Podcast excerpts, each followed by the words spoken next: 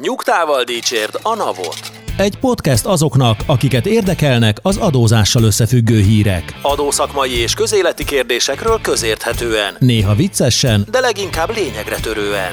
Boár György és Radnai Károly, valamint állandó beszélgetőtársuk Horváth Dániel, Két hetente összefoglalja, amit nem akarunk hallani, de mégis mindenkit foglalkoztat. Sziasztok! Ez itt a Nyugtával Dicsérd a Navot tizedik jubileumi adása, ahol adószakértőink, állandó adószakértőink segítségével dolgozzuk fel két hetente a legfrissebb híreket Radnai Károlyjal Sziasztok! és Boár Györgyel. Sziasztok! Én pedig Horváth Dániel vagyok. Kezdjük is az első hírrel. Vajon fognak-e adózni a jövőben a robotok? A Brüggel Kutatóintézet friss tanulmánya szerint ugyanis ez hosszú távon elkerülhetetlen, tekintettel arra, hogy a robotizáció következtében rendkívül sok munkahely fog megszűnni, és valahogy kompenzálni kell az így, az így szociálisan nehéz helyzetbe kerülő embereket, erre lehet alkalmas a robotadó. Ugye az ötlet nem tőlük indul, ha jól tudom, Így van? hanem Bill Gates, mint társadalmi ügyekben sokszor megszólaló, megmondó ember 2017-ben vetette fel ezt, hogy erre szükség lenne. Persze ő nem ment részletekbe, most a, a kutatóintézet kicsit konkrétabban fogalmazott meg elképzeléseket ezzel kapcsolatban. Mit gondoltok erről? Hát akkor én formabontól ezért szerintem ez őrült nagy hülyeség, de hogy győzködjük egymást erről, tehát hogy érzek ebben egy ilyen elképesztő demagógiát, mert a robotok elveszik az emberek munkáját, és az emberek tisztességesen fizetnek adót, és a robotok meg majd nem fognak, és ezek a szemét multik lényegében a, a fejlesztéseikkel munkanélkül hagyják az embereket, és utána mi lesz a társadalommal. Tehát, hogy egy ilyen, egy ilyen nagyon demagóg szelet érzek ebben az egész történetben, amit persze én most tudom, hogy sarkítottam, de hogy ahogy így olvastam ezt a hírt, meg utána meg mögé olvastam, elkezdtem olvasni a tanulmányt, hogy utána aztán saját magukat mentegetik, hogy természetesen oda kell figyelni, hogy ez az innovációt ne, vegye, ne vágja vissza, de hogy tényleg csak ilyen nagyon egyszerű példáknál leragadva, hogy mondjuk vegyük egy önkormányzatot, ahol Mari néni, Ica néni és sok olyan néni dolgozik, akik egyébként nem feltétlen végeznek túl produktív munkát, és a digitalizációval az ő munkájukat ki lehet váltani, és akkor megbüntetjük a, az önkormányzatot, persze most akkor nem feltétlenül önkormányzatról kell, hogy csak szó legyen, de hát egy adórendszerben, hogyha egy ilyet bevezetünk, akkor ugye minden olyan folyamatot ugyanúgy kellene adóztatni, nem csak a cégeket, megbüntetjük ezt az önkormányzatot, hogy digitalizálja azokat az egyébként teljesen értelmetlen funkciókat, amik most már csak arról szólnak, hogy a Mari néni meg a, az Ica néni ott szociálisan jól érezze magát, de egyébként csak akadálya itt a folyamatoknak. Vagy mondok egy másik példát, ami eszembe jutott, hogy van egy cég, aki picit elkésett ezzel a digitalizációval, és egyszerűen lemaradásban van a, a versenytársakhoz képest, és szereti, nem szereti, de ez az irány, ő már nem tudja fizetni, egyszerűen nem tudja kigazdálkodni azt, a, azt az összeget, amit a bérek jelentenek, neki is digitalizálódnia kell, és mondjuk van mellett egy amazon.com, ami mellett nem tud ő már versenyképesen működni. Na most, hogyha ennek a felvetésnek a logikáját nézzük, akkor az a cég, aki egyébként a piaci trendek és egyébként a szükségszerűség alapján szeretne fejlődni, és innovál és fejleszt, és ez, egy, ezzel egyébként élő munkát vált ki, azt megadóztatjuk, de azt, aki egyébként, mert ezt már megtette tíz évvel ezelőtt, és már így működik, azt nem. Mert az már nem, váltott, nem váltotta ki a, az élő munkát, ő, neki nem is volt munkavállalója, tehát hogy rettentő kontraproduktívnak érzem ezt a dolgot, és ebből a szempontból végiggondolatlannak. És hát ugye lényegében a, ez azokat a nagyon rossz, ugye az Európai Unióban is volt a, az acéliparnak a támogatása, amit utána azért tiltottak be, mert igazából az egésznek a saját csapdájába esett az Európai Unió, hogy volt egy nem túl versenyképes ipara, amit megpróbált ilyen-olyan-amolyan módon támogatni, míg aztán odáig nem jutott a dolog, hogy rohadt sokba került ez az Európai Uniónak, és így is csődbe ment minden. És itt is ezt érzem, hogy, hogy van egy ilyen szociálisan rossz helyzet, amire próbálnak a, megint az adórendszeren keresztül. Na, pont ide akartam kitérni, ne arra, hogy a szabadba vágok, de szerintem szinte minden héten elindulunk valahonnan, és ugyanide jutunk ki, hogy mire való az adórendszer. Tehát, hogy ez elképzelhető, hogy szociális problémát generál a robotizáció, de nem feltétlenül az adórendszer útján kell ezt kezelni, hanem az újraelosztás lenne a fontos adóbevételeket, nem csak a robotadóztatással, meg költségvetési bevételeket nem csak a robotadóztatással lehet elérni. Hát legyünk egy kicsit megengedőbbek, és akkor térjünk vissza a probléma felvetéshez, hogy miért, miért születhet meg egyáltalán ez a javaslat. Az, hogy ugye mitől félünk, vagy mitől tartunk, amire aztán vagy egy jó, vagy egy rossz válasz a robotok adóztatása, bármit is jelentsen ez a konkrét elképzelésekben. Tehát ugye gondolom attól félünk, hogy tömegeknek a, a megélhetését befolyásolja az, hogy felváltja az ő munkájukat a, a robotizáció, és ők tanulmányok szerint, vagy egy csomó tanulmány szerint ugyan egy idő után munkát fognak találni, de egy átmeneti időszakra valószínűleg kiesnek a, a foglalkoztatásból, és ez az egyik probléma, amivel valószínűleg szembesülnünk kell. A másik probléma meg az, hogy amíg ők nem dolgoznak, addig egy költségvetési terhet jelenthetnek, vagy jelentenek, vagy legalábbis költségvetési bevétel kiesést jelent az, hogy ők elvesztik a munkájukat. Na de ettől ezeknek az embereknek jobb lesz? Hogy ezek a cégek utána meg lesznek adóztatva? Hát, na és, igen, és akkor itt jön a kérdés, hogy valójában ez a válasz, hogy akkor aki innovál és robotizációt vagy robotokat használ a termelésében vagy a folyamataiban, akkor az most büntetni kell ezzel, vagy sem. Azért ebben a tanulmányban van egy halom aspektus, ami föl van hozva, hogy hát, hogy aki a, a robotizációt és a humán, humán erő lecserélését, tehát robotokra cserélését a piaci pozíciója megőrzésére használja, azt azért illene megadóztatni. De miért? Miért, miért adóztatni? Tehát, hogy akkor miért, miért de nem hogy, azon De meg megadóztatjuk, mert mondjuk egyébként, ha nő, nő a hatékonysága, nő a jövedelme, akkor nő a társasági adó. Tehát, hogy... de, de még csak várjuk, még csak azt se kell feltétlenül, hogy nőjön a jövedelme, ugyanazt a marzsot produkálja, de mondjuk olcsó produktumot állít elő, tehát mondjuk olcsóbb lesz a cipő attól, hogy gép varja, most nyilván olyat mondtam, ami valószínűleg most is így van, de hogy gép csomagolja, akkor, akkor most a társadalmilag ez hasznos dolog volt, vagy nem volt hasznos. Tehát egy nagyon fura gondolatmenetet lehet elindítani, most ez rossz vagy nem rossz, igazából szerintem nem értékítéletbe kellene ezt az egészet csomagolni, hanem fel kell arra készülni, hogy az embereknek fel kell tudni készülni arra a szituációra, hogy át kell képezzék magukat egyik helyről, vagy egyik pozícióról a másikra. Fogalmaz meg gondolatokat ebben kapcsolatban a tanulmány arra irányulóan, hogy a bevételt, amit a robotadó generál, azt az így a munkájukat elvesztő emberek átképzésére kéne fordítani, tehát ez annyira homályos, hogy mit nevezünk átképzésnek, és honnan tudjuk, hogy amire átképezzük azt az embert, öt év múlva nem fogja azt a munkáját elveszíteni a robotizáció miatt, akkor hányszor fogjuk átképezni? Tehát, hogy van egy olyan, most nem tudom, hogy a gyakorlatban is lesz-e ilyen társadalmi problémánk, de mondjuk van egy olyan társadalmi problémánk, hogy a robotizáció átalakítja egy kicsit a foglalkoztatást, vagy nem is kicsit, és erre valahogy fel kell készülnünk, és erre azt mondani, hogy, hogy vessünk ki adót arra, aki, aki robotizációt használ, vagy robotokat használ, hát szerintem fú, tehát egy, nagyon nem, nem érzem a kettő között az összefüggést, arról nem beszélve, hogy, hogy a problémát meg nem oldjuk meg vele. Hát meg egyébként van probléma, mert hát még az jutott eszembe, hogy, hogy soha nem látott munkaerő hiány van, rengeteg a betöltetlen álláshely, miközben egyébként az egész világ robotizálódik, tehát minden digitalizálunk, a szolgáltató szektor Igen. nagyobb részt hasít ki a GDP-ből. Hol itt a probléma? Tehát hol, hol van az a helyzet, amit most nekünk kezelni kell? Szerintem ez egy olyan össztársadalmi szorongás, ami a mainstream kultúrából futott be az emberek gondolataiba. Bill Gates fejéből futott be az emberek gondolataiba. Most itt arra gondoltam, Értem. hogy elvesztik a munkájukat azért, mert robotok kiváltják őket, és ilyen szempontból lehet teóriákat felsorakoztatni egy ilyen probléma esetére, meg annak a megoldásának az esetére, de hogy ezt az adóztatáson keresztül kezelnék, ráadásul ilyen módon erős kételjeim vannak, nem is beszélve arról, hogy egyébként a digitalizációt láthatjuk, hogy nem lehet megállítani. Igaz, Magyarországon egy kicsit megint elhalasztották. Most éppen az EÁFA rendszer bevezetését talán második vagy harmadik alkalommal halasztották el Magyarországon egy friss kormányrendelet értelmében a veszélyhelyzet fennállásának az idejéig, Ízer Norbert államtitkár úr indokolása szerint a zöggenőmentes átállás érdekében. Szerintem megijedtek a robotadótól, tehát hogyha itt most nagyon digitalizálnak, akkor itt a navot is nagyon meg fogják adóztatni, nincs mese, tehát inkább megtartjuk ezeket az embereket, hogy dolgozzák fel a bevallásokat, de ugye a, viccet félretéve, tehát amin most itt a pénzügyminisztérium meg a NAV dolgozik, az egy megint csak egy egészen újszerű és formabontó megoldás. Én nem tudok róla, hogy valahol a világon az áfa bevallását a, a cégeknek az adóhatóság kezdené kiajánlani.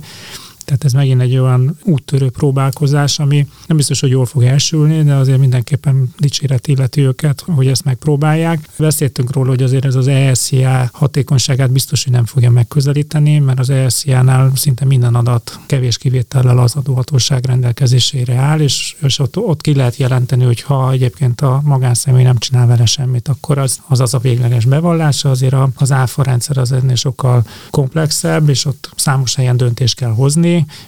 és ezeket a döntéseket nem hozhatja meg a, az adóhatóság. Hát legalábbis a jelenlegi áfa irányelv alapján nem hozhatja meg ezeket az a döntéseket az adóhatóság az adózók helyett, és ezért itt ez is a nagy kérdőjel, hogy ezeket ugye folyamatában minden cég feldolgozza, ugye ez most duplikációt fog-e nekik okozni, mekkora segítség lesz, ugye ez, ezekre vártuk a választ, hogyha ezerre indul ez a rendszer, akkor, illetve hát az is egy nagy kérdés, hogy egyébként milyen másodlagos felhasználása lesz, mert hogy nem csak arra lehet használni, hogy áfa bevallást csináljunk vele, hanem lehet, hogy más olyan belső ellenőrzési funkciókat is rá lehet rakni, amire most egyelőre még kevesen gondolnak, de hát ezeket a dolgokat majd még halasztódik.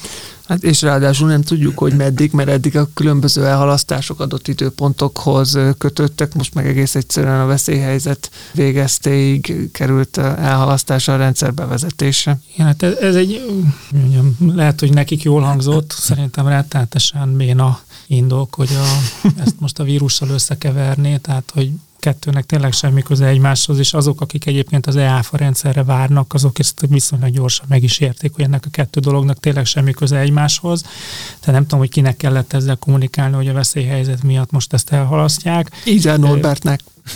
Lehet, hogy sokkal jobb lett volna azt mondani, hogy mi ezt most három hónapra elhalasztjuk, Igen. és találkozunk januárban. Mert most mi van akkor, hogyha meghosszabbítják a veszélyhelyzetet, hát ugye akkor, ami egyébként a, a vírustól függ, és nem, nem attól, hogy informatikailag hol tartanak, akkor most beleállnak, hogy akkor mégiscsak megpróbálják, vagy akkor az egész majd egy ilyen sodródássá válik. Tehát, hogy ebből a szempontból eléggé bénácskának érzem ezt a, az indokot, de az, az mondjuk mindenképpen jó ír, hogy nem, nem egy évvel halasztották el. Nem tudjuk. Reméljük, hogy nem egy évvel, mert az azt jelenti, hogy a veszélyhelyzet nem fog még egy évig tartani. Minden esetre rácsatlakozva, akkor ezt elmondott, akkor én azt gondolom, hogy az EÁFA bevezetése mindenképpen hasznos, még akkor is, ha az elején akár többlet kötelezettségekkel, vagy többlet adminisztrációval is járhat mondjuk egy társaság részére könyvelők oldaláról hallani ilyen felvetéseket, de hosszú távon azt gondolom, hogy főleg a viszonylag stabil, stabilan időszakonként ismétlődően hasonló tevékenységet folytató társaságoknál ez egy, ez egy nagyon jó megoldás lehet majd a bevallási kötelezettségek egyszerű gyors teljesítésére. Az ESZIA szintjét én azt gondolom soha nem fogja elérni, nem is ez a célja. Ugyanakkor viszont az adóhatóság részére az előnye talán abban mutatkozhat meg, hogy a bevallási fegyelem mértékét még följebb tudja tolni a, a, a társaságok körében, és azt gondolom, hogy a hatósági oldalról ez is a cél. De egyébként mit várunk ettől? Tehát az ES, vagy a, bocsánat, az EAF-tól. Tehát, hogy az ESZ-nál úgy meg tudom fogni, hogy mit vártunk, hogy egy csomóan nem vagy nem jól, vagy így úgy adták be a bevallásukat, és egyébként egy ilyen fölösleges tehernek érezték, és ezt kiváltotta az állam. De hogy itt az áfánál mit, mit várunk pontosan ettől? Bizonyára mindenki emlékszik, hogy nekem már pár ezelőtt is voltak kételjeim azzal kapcsolatban, hogy valóban szükségünk van erre az EFR-ra, arra a fejlesztésre és arra az adatra, amit a NAV használ, arra szerintem én adózóként, vagy cégként, én azt gondolom szükségem van, meg baromi jó lenne hozzáférni, és ugye részben, egészben ez majd működni is fog, de hogy, hogy arra, hogy megcsinálja jöttem az, a NAVA az áfa bevallásomat, arra Na, most mondok egy egyszerű példát, lehet, hogy ezzel már mhm. értem korábban, de gondold el azt az esetet, hogy mondjuk például nem biztos, hogy vállalkozóként, ügyvezetőnk itt az összes olyan számáról tudsz, amit a te nevedre állítottak ki. Elvileg ennek egy ideális világban így kéne lennie, de elképzelhető, hogy van egy olyan munkavállaló, aki úgy gondolta, hogy nem adtok ruhapénzt, na jó van, akkor majd a ti nevetekre kérem a számlát, és egyszer csak ott megjelenik a levonható adódban hó végén a tétel, és gondolkozol rajta, hogy ennek a valóságtartalmát hogy fogod igazolni? Na de ez most de ez, nem, nem értem a példádat, mert igen, a, a, a Gyuri, Gyuri azt mondta, hogy mi értem az EAFA-nak, és amit te felvetsz, az meg egy plusz probléma, amit még ez az EAFA rendszer hát, kreál. Hát, egy olyan plusz probléma, amiről jobb, hogyha egy bevallás tervezetből értesülsz, de, mint de hogyha egy... De, de várj, de kell a bevallás tervezet, vagy az alapadat kell. Nekem az adat, alapadat az az kell. Ez egy cross-check, ez egy tök jó dolog, de hogy csinálja meg helyettem a, a NAV az áfa bevallást. Én szerintem ebben van egy olyan kísérlet, amit gondolkodhattak, hogy mivel kezdjék el, hogy valószínűleg a társasági adóval is elkezdették volna, hogy meg, megpróbálják a társasági adó bevallást elkészíteni. Az egy jóval bonyolultabb feladat lenne, mert, mert nincsenek kellő adataik. Uh-huh míg az áfában ott mm, elvileg majdnem minden adat rendelkezésükre áll. Ugye majdnem mindent azt mondjuk az egy erős túlzás, mert ugye a külföldről beszerzett termékek és szolgáltatások azok nincsenek benne, de hogy hogy valószínűleg ez annak az előfutára lehet, hogy ki lehet-e váltani az adóbevallást. Mert azért hosszú távon a digitalizációval Ugye az, az egész adóbevallás az miről szól, hogy az adóhatóságnak nincsen információ, és te a bevallással hozod a tudtára azt, hogy nekem ilyen és ilyen tranzakcióim voltak, és ez alapján én ilyen és ilyen adófizetésre vagyok köteles, Míg hogyha egyébként real-time kapja az adatokat, akkor ez a bevallás egy kicsit okafogyottá válik. Mm. De csak kicsit válik okafogyottá, és szerintem azt tesztelik, hogy ez mennyire tud jól átfordulni abba, hogy, hogy elkezdik a, a kiajánlott bevallást használni az adózók, és elkezdenek azokban a sorokban javításokat eszközölni, amiket az adóhatóság ajánl ki, és hogy ez felgyorsítja a munkafolyamataikat, mm. vagy nem. Szerintem ez lehet a, a terv mögött, és ezért gondolom, hogy ez egy, ez egy nagyon úttörő dolog, mert lehet, hogy, hogy az fog kiderülni, hogy, hogy ez egy zsák utca, és akkor Magyarország most beleinvestált egy, egy zsák pénzt, de lehet, hogy az fog kiderülni, hogy ez egy, ez egy nagyon nagy segítség az adózóknak a többségének, és, és ettől mondjuk a költségeik számottevően fognak csökkenni, uh-huh. mert ahogy mondjuk a kata bevezetésével az adminisztratív költségei a magánszemélyeknek lecsökkent, lehet, hogy itt is a kis és középvállalkozásoknak számottevően le lehet csökkenteni az adminisztratív költségeit. Kicsit utopisztikusnak érzem persze ez, de hogy, hogy azért szerintem az mindenképpen dicséretes, hogy ennek a dolognak nekifutnak, és akkor ezt most lehet tesztelgetni.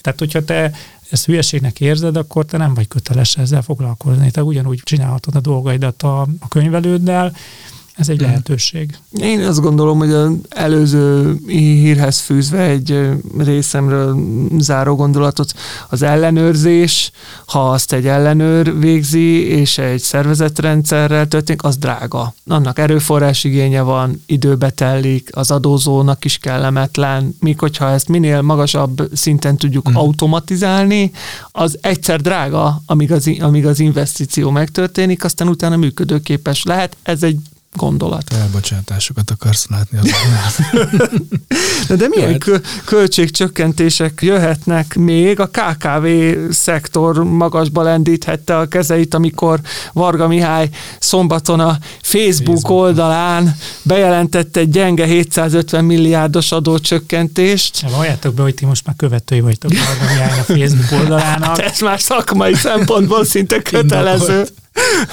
Tudni illik, hát jövőre is marad az egy százalékos hipa kötelezettség a kis és közép vállalkozások körében, parkolópályán a helyi önkormányzatok. Egy százalék, vagy a adóteher fele? Egy százalék a maximális kötelezettség. Igen, a hipa nem mindenhol. 200 nem a maximális Nem kerülni, és a másik téma, a másik bejelentésre reagálni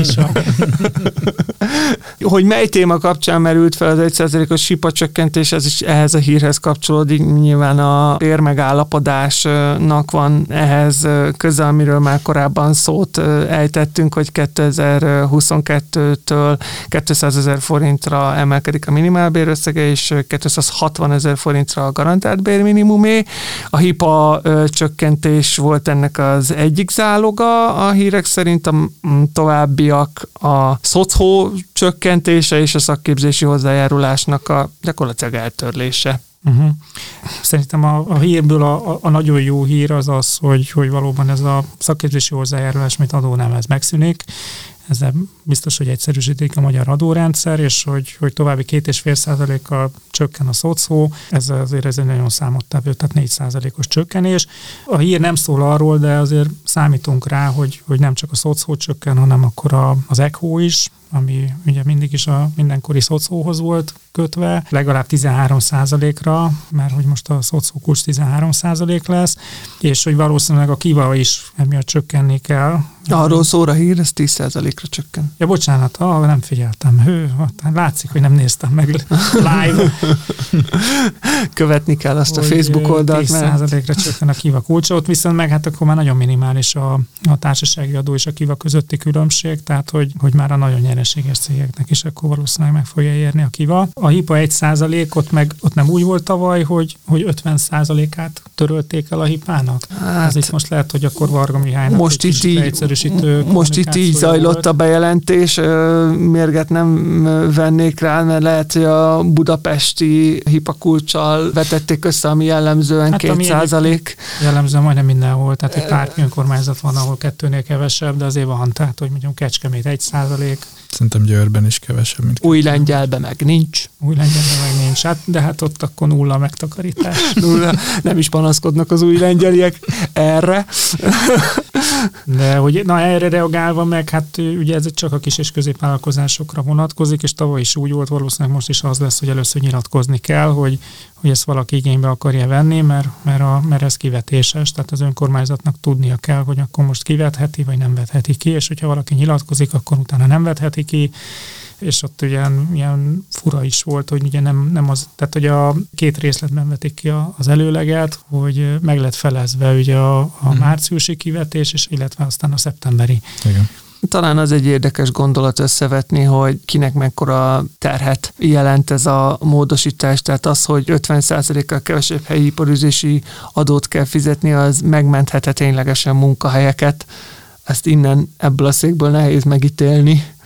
De most miért teszel fel ilyen kérdéseket, amire nem tudunk válaszolni? Tehát, hogy hozol minket ilyen kellemetlen helyzetbe, tehát, hogy nyilvánvalóan ez is megint egy ilyen politikai játszma, és mindig el szoktuk mondani, hogy nagyon nehéz ezekről a dolgokról objektíven beszélni, mert hogy nem feltétlen az adócsökkentés van a dolog mögött, mint motiváció, hanem, hanem más dolgok is, és hogy ez miatt ezt nehéz ezt helyén kezelni ezt a hírt. Az nyilvánvaló, hogy a kis és középvállalkozások többségének ez egy nagyon jó változás. Hát ha már kellemetlen kérdéseknél tartunk, kapott uh, érdekes kérdéseket uh, Csányi Sándor uh, is, talán kevesen vannak olyanok, akik nem ismerik az ő nevét. A filmszínészre gondolsz. Igen, minden, igen, mindenképpen, tehát csak a teljesség kedvéért az OTP első emberéről beszélünk, aki egyben a Magyar Labdarúgó Szövetség elnöke és a MOL igazgatóságának is a tagja, szóval azt gondolom, hogy az ő véleménye azért számít, és legutóbbi nyilatkozat tehát amit a portfóliónak adott, elég éles felütésekkel tarkította, mint például, hogy elmondása szerint az kétségtelen, hogy a politikusok szívesebben adóztatnak bankot, mint bármi mást, és ebben a szokásukban van egy adag pártfüggetlen populizmus is. Ez messze merőkig egyetértünk Csányi Sándorral, de hogy, hogy, hogy ez most jó vagy rossz, azt nehéz. Tehát így mindig beszéltünk a, az igazságos, meg igazságtalan adórendszerről, ugye itt most Csányi Sándor egy nagyon nagy igazságtalanságnak érzi azt, hogy a, a bankszektor mondjuk a GDP-hez viszonyított arányához képest sokkal magasabb arányban kell, hogy fizessen Nem adó. csak a bankszektor teszem hozzá. De igen, és hogy, hogy mi van az egész logika mögött. Hozzáteszem, hogy, hogy nem vagyok nagy barátja a szektorális különadóknak, de azért ennek is van, volt egy evolúciója, tehát 2010-11-12 körül egy igazi tűzijátékot láttunk, amikor őrültebbnél őrültebb szektorális különadók keletkeztek, és aztán lettek visszavonva, vagy buktak el Brüsszelben, de azért így kiegyenesedett ez a rendszer azért tíz év múltán. Tehát azok a szektorális különadók vannak még mindig hatályban, amik mellett a, ezek az a szektorok úgy tűnik, hogy tudnak működni egészen nyereségesen, illetve amikkel nincs ilyen kompatibilitási probléma, tehát hogy a, az uniós szabályokhoz ille, illeszkedik, és hogy, hogy emögött azért van egy olyan megfontolás, hogy azokat a szektorokat terelik különadóval, amik nem mobilak. Tehát nyilvánvaló, hogy egy olyan szektort, ahol veszi a, az iparág minden szereplője a sátorfáját, és holnaptól már nem Magyarországon adózik, az nincs értelme ilyen különadókkal terhelni, de a, mondjuk az energiaipart, ahol nem lehet elvinni az erőművet, a bankszektort, ahol nem lehet, bár a, vannak most már a fintekek, akik bizonyos... Vonatkozóan is kapott kérdést, Igen, Csányi úr vagy a a kiskereskedelmi láncok, ahol, ahol megint csak hát valahol fognak az emberek tejet, kenyeret venni. Ezek ilyen szeretem, nem szeretem dolgok, de hogy, hogy nagyon hatékonyan lehet ezeket a, a szektorokat adóztatni, és ez egyébként a, az össztársadalmi hatékonyságot, vagy, vagy gazdasági sikerességet nem feltétlen veti vissza. Most erre a mobilitásra térve, amit említettél, azért meglepő módon vannak ötletei az OTPS emberének. Leginkább, a, hogy egy kicsit puritánul fogalmazok, a tranzakciós illetékre van kiakadva. Úgy érzi, hogy ott gyakorlatilag költséget adóztat az állam, főleg az ingyenes készpénz felvételek vonatkozásában, mert tudjátok, kedves hallgatók, hogy havi 150 ezer forint értékig két ingyenes készpénzfelvétel jár most már jó ideje minden bankszámla tulajdonosnak, és hát erre mondja azt Csányi úr, hogy gyakorlatilag azt is elképzelhetőnek tartaná, hogy Horvátországban vagy, vagy Bulgáriában állítanának ki bankkártyákat, vagy onnan adnák ki a bankkártyákat. Az OTP-nek, erre van lehetősége, hiszen elég széles spektrumon van jelen Európa ország országaiban lényegében belebegtet egy ilyen részleges kivonulást. de úgy, úgy csinálja meg, tehát hogy nyilvánvalóan azért lebegteti ezt be, mert hogy úgy érzi, hogy, hogy tehát neki azért ez egy fejfájás lenne, de hogy rá akar arra mutatni, hogy vannak ilyen anomáliák a rendszerben, hogy ha valaki külföldi bankkártyával fizet, akkor nem kell fizetni tranzakciós illetéket, egyébként meg de ugye ez egy marginális probléma. Ez olyan, mint a szlovák határon az egyik oldalon olcsóbb a benzin, mert más a jövedékiadó, hát, vagy a, az áfa kulcs, mint, mint Magyarországon, és akkor van egy ilyen kis benzinturizmus, de hogy nem lennék meglepve egyébként, hogyha a tranzakciós illetéket, amit erre egyébként elkerekedett mindenkinek a szeme országon innen meg túl, hogy előbb-utóbb elkezdenék alkalmazni másod is, mert azért az, abba, arról is az derül ki, hogy nagyon hatékony. Tehát, hogy a nagy tranzakciókon kimutathatatlan a, a százalékos aránya, mert hogy, hogy korlátozva van, hogy per tranzakció nem tudom hány ezer forint, de hogy hogy mindenen rajta van egy ilyen nagyon minimális mérték, és őrületesen nagy költségvetési bevétel van belőle. Azt, miközben, az kétségtelen. Miközben egy... a, a lényeg, már bocsánat, hogy közben vágtam, tehát hogy, hogy most lehet kritizálni, hogy pont a tranzakciókat adóztatjuk, amik egyébként torzítják a, a versenyt, és aki külföldi kártyával fizet, az nem fizet igazából, ha nem a tranzakciókat adóztatjuk, akkor más olyasmit, amit könnyű behajtani, mert hogy igazából ez a cél.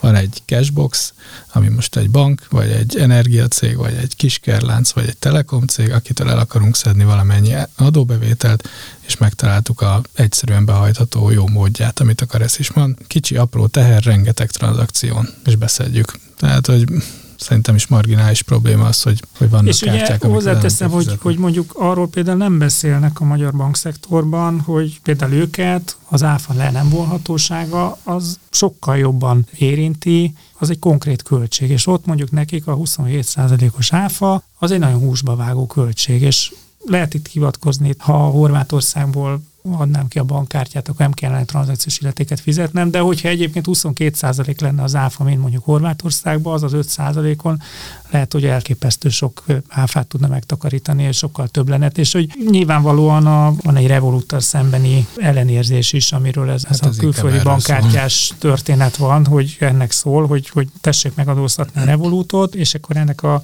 kicsit oda, oda kanyarodok vissza, mint ahol mikor erről a robotadóról beszélünk, hogy nem az van, hogy a, az OTP a csőd szélén van, és hogy, hogy vergődik. Tehát, hogy én értem, hogy fáj nekik, de hogy, hogy ettől még a legnagyobb, a legsikeresebb bank, tranzakciós illeték előtt is, meg után is, meg, meg a OTP nyereség az szerintem a magyar bankrendszernek a fele.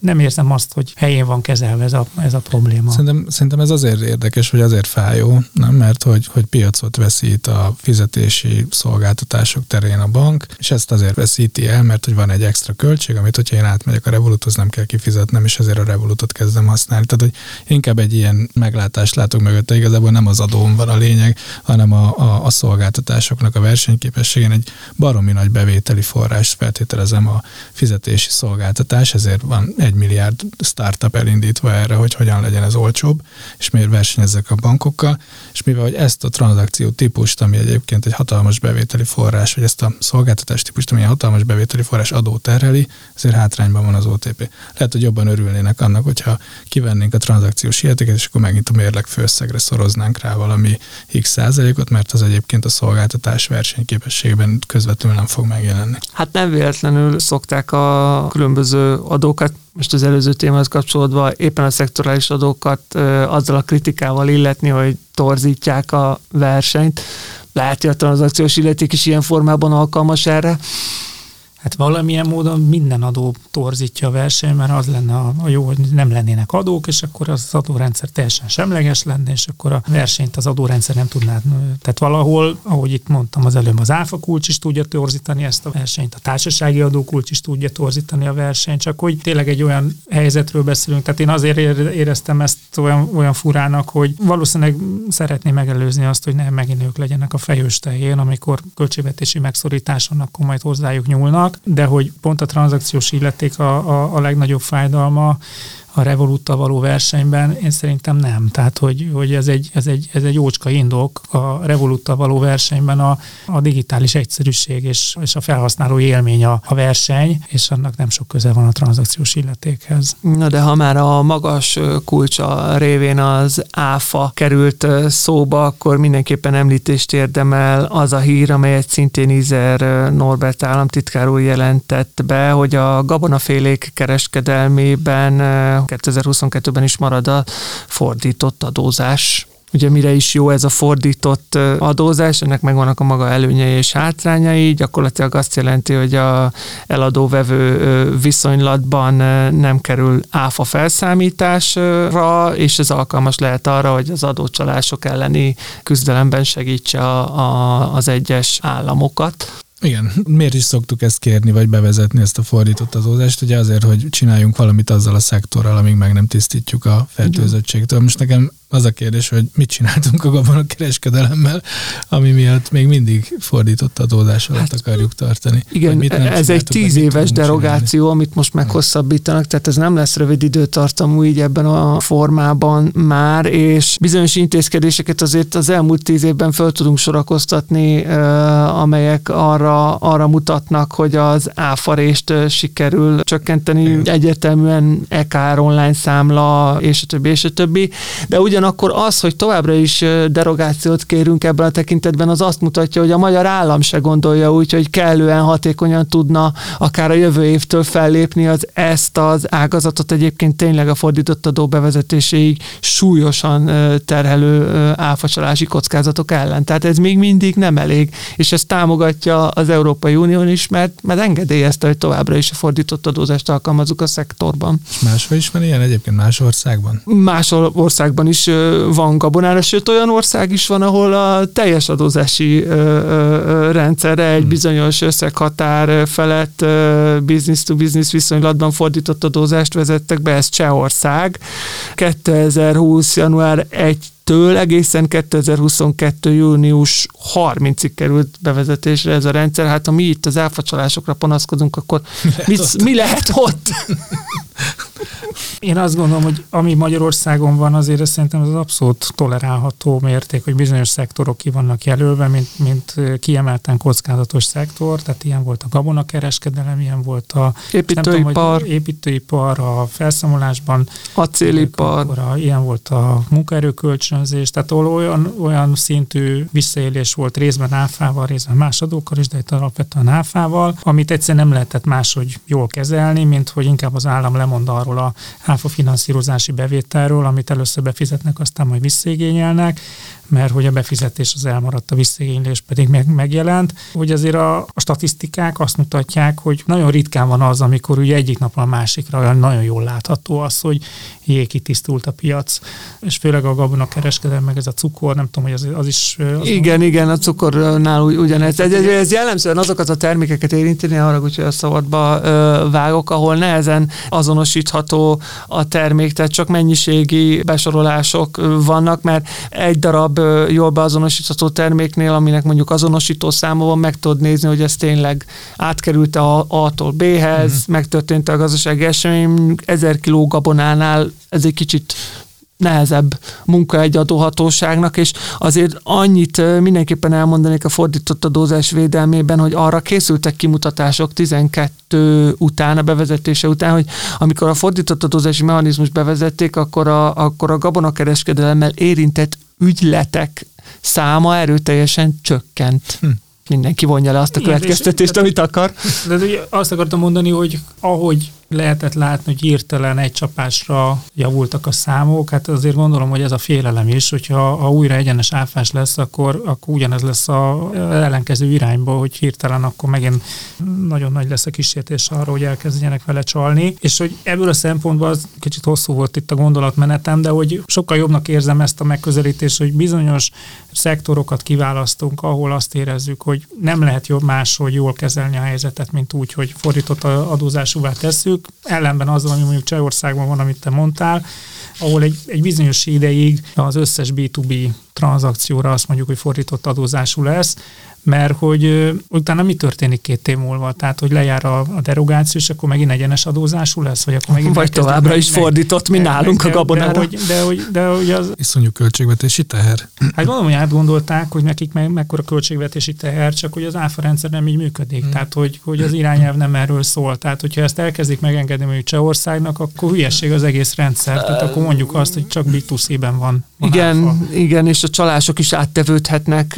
egy másik tagállamba, amelyik nem általános fordított adózási mechanizmust alkalmaz, és erre vannak is kiegészítő intézkedések, meg lehetőségek, hogy az egyéb tagállamok jelezhetik, hogyha náluk mondjuk például ennek megfelelően mondjuk ugrásszerűen emelkedik a, nem egyértelműen ezzel összefüggésbe hozhatóan, de ugrásszerűen emelkedik a csalások száma. Félő, hogy a, egy nagyon, nagyon távoli utópia az, hogy akkor mindenhol mindenre fordított adózás lesz, de talán Magyarország az egyik élen járó azon fejlesztések tekintetében, amikor hatékonyan lép fel a gazdaság kifehérítése érdekében, és jó példaként szolgálhat. Igen, mondjuk egy házi feladat akkor nekünk, hogy megnézzük, hogy Csehországban mit csinálnak ez alatt a két évet, mert lehet, hogy éppen Cseh LKR-t vezetnek be elképzelhető. Hát meg szerintem majd visszatérünk akkor erre a kérdésre, mert lehet, hogy a napokban fog megjelenni a, az a statisztika, ami az áfarésről szól, hogy, hogy hmm. hogyan változott meg. Én ugye ezeket ilyen nyár végén ősszel szokták kiadni, úgyhogy akkor majd utána nézzünk, hogy kijöttek a legfrissebb statisztikák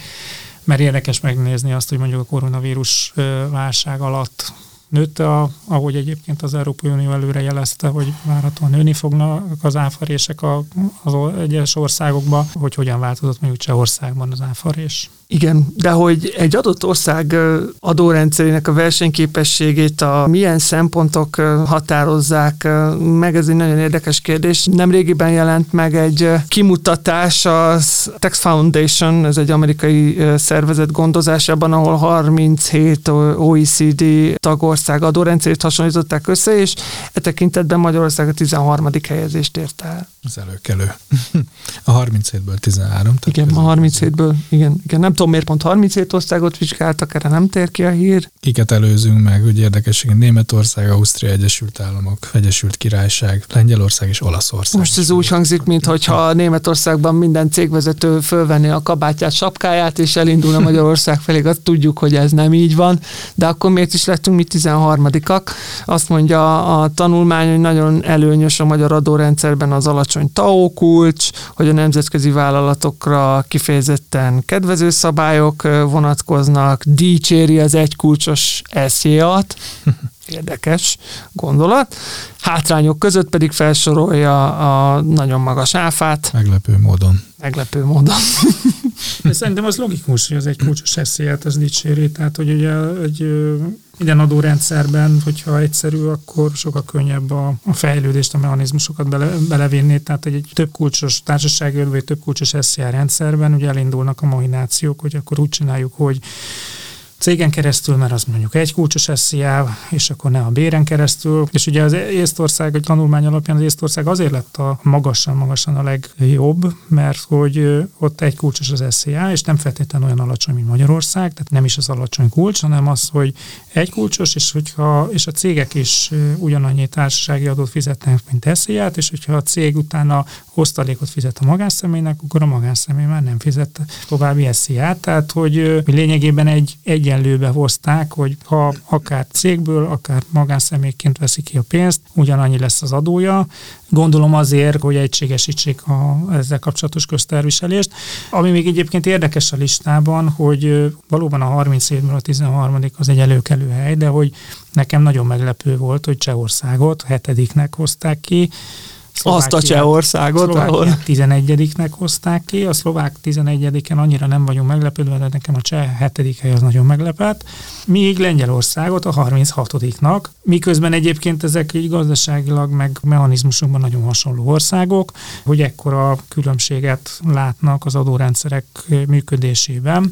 Tehát ahogy mondjuk Csehország 7. helye egy pozitív meglepetés, úgy mondjuk Lengyelország 36. helye egy nagyon negatív meglepetés, és akkor én emiatt miatt is zárójelesen azt mondanám, hogy itt azért valószínűleg annyira leegyszerűsítő dolgok vannak, amit tudunk ugye sem meg a lengyel adórendszerről, meg az adóhatóságról, meg a, a gazdaság mechanizmusáról, hogy ekkora különbség nem lehet az adórendszerben. És hát ugye nem is az van, hogy mondjuk Észtországban tízszer a GDP, mint Magyarországon, tehát hogy ezeket ugye kicsit túlárazzuk, hogy, hogy attól, hogy mondjuk egy versenyképes az adórendszer, akkor itt minden fantasztikusan jól megy. Észtek mindig is ugye régóta élen jártak mindenféle innovatív dolog, dologban. Egyébként az észteknél azt is kiemelték, és ez a magyar kivára nagyon hasonlít, hogy akkor kell fizetni a társasági adót, amikor osztalékként kiveszik, és ez egy kvázi ugye akkor ugyanakkor kell megfizetni, mint hogyha az SZIA-t fizetnék, és ezt nagyon pozitívan értékelték, és amit egyébként én ebben a tanulmányban meg nem szerettem, és akkor majd le, megint a monológomat leállítom, hogy nagyon-nagyon leegyszerűsítően állnak a dolgokhoz. Hát valószínűleg az almát a körtével nagyon nehéz összehasonlítani, de hogy, hogy például az áfa kulcsokat is, mint az adó versenyképességet egy olyan hasonló súlyjal veszik figyelembe, mint a, mint a társasági adót, holott hát legalábbis az én személyes véleményem szerint azért a kettőnek nagyon eltérő hatása van a gazdaságra, és mégis itt végül is az van, hogy Magyarországnak azért lett 13 mert hogy nagyon magas az áfa kulcsa, és ugye ez igazából nagyon lehúzta a végeredményben. Hát igen, ha pont ha azzal veszítjük össze az előző hír kapcsán, hogy meg ha az egyszerűség az érték, hogy mondjuk Magyarországon 27-es áfát kell fizetni, meg online számlát kiállítani, addig Csehországban meg általános fordított adózás van. Ez egy társaság életében igazából egyszerűsítés, még hogyha az államnak bevételkiesés is. Annyiban ellen mondanék neked, hogy azért a 37, 36 és a 35. helyen Lengyelország, Magyarország és Csehország van, tehát hogy, hogy, hogy azért ott is valószínűleg a magas... Úgy érted, hogy az, tehát, az hogy áfa tekintetében. A hallgatóknak, igen, tehát hogy van, vannak alkategóriák, társasági adó, tehát pontosabban nem is tudom, jövedelmet terhelő adók, ugye? Vagy hogy is van áfát, tehát az áfa is egy külön kategória, vagy hát a fogyasztás terhelő adók, nemzetközi adórendszerekbe való illeszkedés is egy szempont talán, és nem tudom, van Igen, öt, öt kategória van, tehát a társasági adó mértéke, hát és aztán ugye például ez is egy kérdés, hogy itt mondjuk az iparüzési adót azt figyelembe veszik, vagy nem, mert valószínűleg nem, mert hogy az, az, a, az a körte, és nem az alma, és nem tudnak vele mit csinálni. Mennyi a személyjövedelemadó kulcs, mekkorák a fogyasztási adók, vannak-e és milyen mértékűek a építmény ingatlanadó, tehát mindenféle vagyonadó,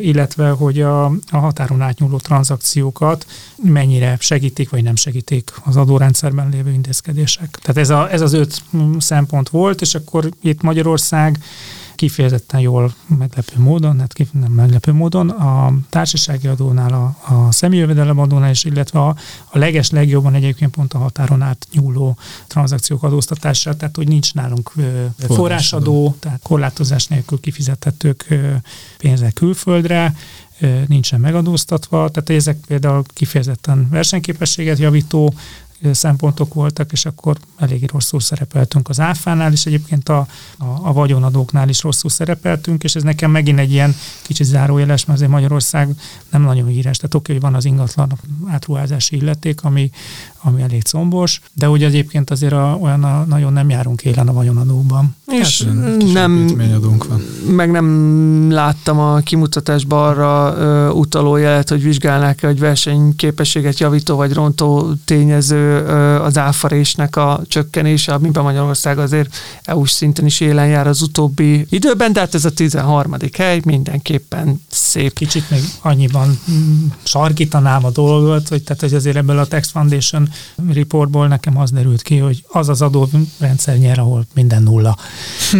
Hogy a Jersey Záró gondolatnak se rossz, a mai ö, adásba ennyi ö, hír ö, fért, a jubileumi tizedik ö, adásunkat ö, hallhattátok, hallgathattátok, Ö, szokásos csatornáinkon ajánlanánk magunkat, honlapunkon, Facebook csatornánkon, Apple Podcaston, Soundcloudon, és az összes többi elérhetőségünkön, Spotify-on megtalálhattok bennünket. Reméljük, hogy két hét múlva is velünk tartotok.